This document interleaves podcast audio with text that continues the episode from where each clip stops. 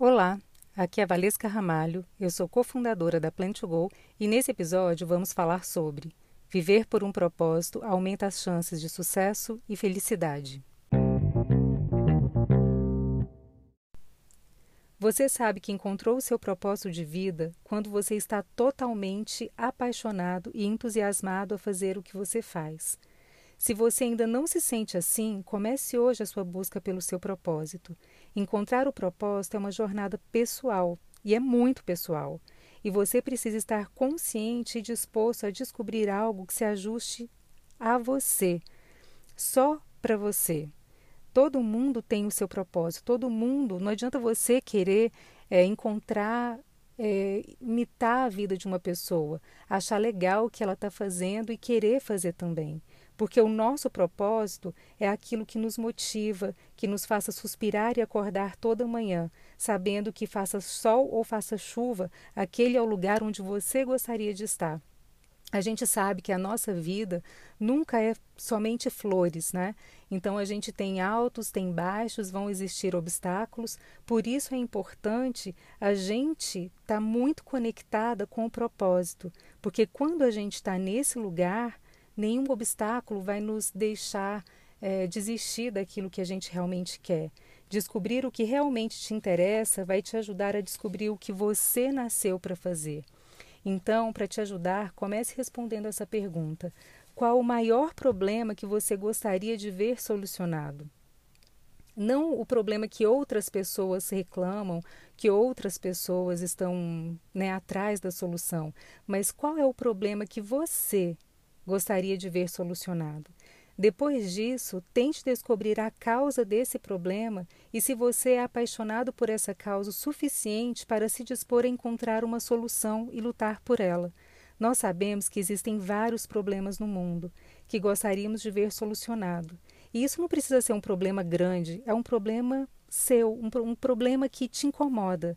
Mas nem tudo vai se encaixar ao seu propósito. Por isso é que você tem que ter essa visão daquilo que te incomoda. E não é apenas encontrar um problema para resolver esse problema, mas encontrar um problema que se encaixe perfeitamente a você e que você esteja no centro é, desse, dessa solução, que você queira que esse seja o centro do seu porquê. Você já parou para pensar que as pessoas mais bem-sucedidas agem, falam e se comportam da mesma maneira? além de ter alguma solução que resolve algum problema importante, essas pessoas são obcecadas por encontrar soluções de algo que fazem total sentido para elas.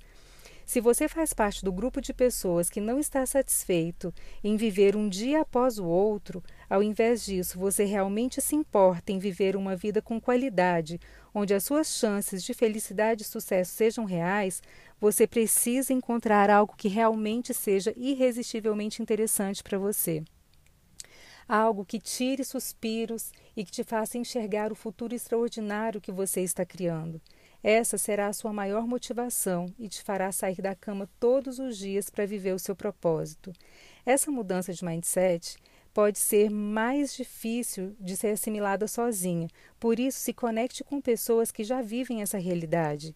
Você será motivado né, por essas pessoas, vendo que as coisas estão acontecendo, né, vendo que diante das dificuldades de cada obstáculo você consegue encontrar uma nova solução e você descobrirá que essa motivação ela não é financeira, né, é, a finan o, a, realmente a finança vem em segundo lugar, não em primeiro lugar.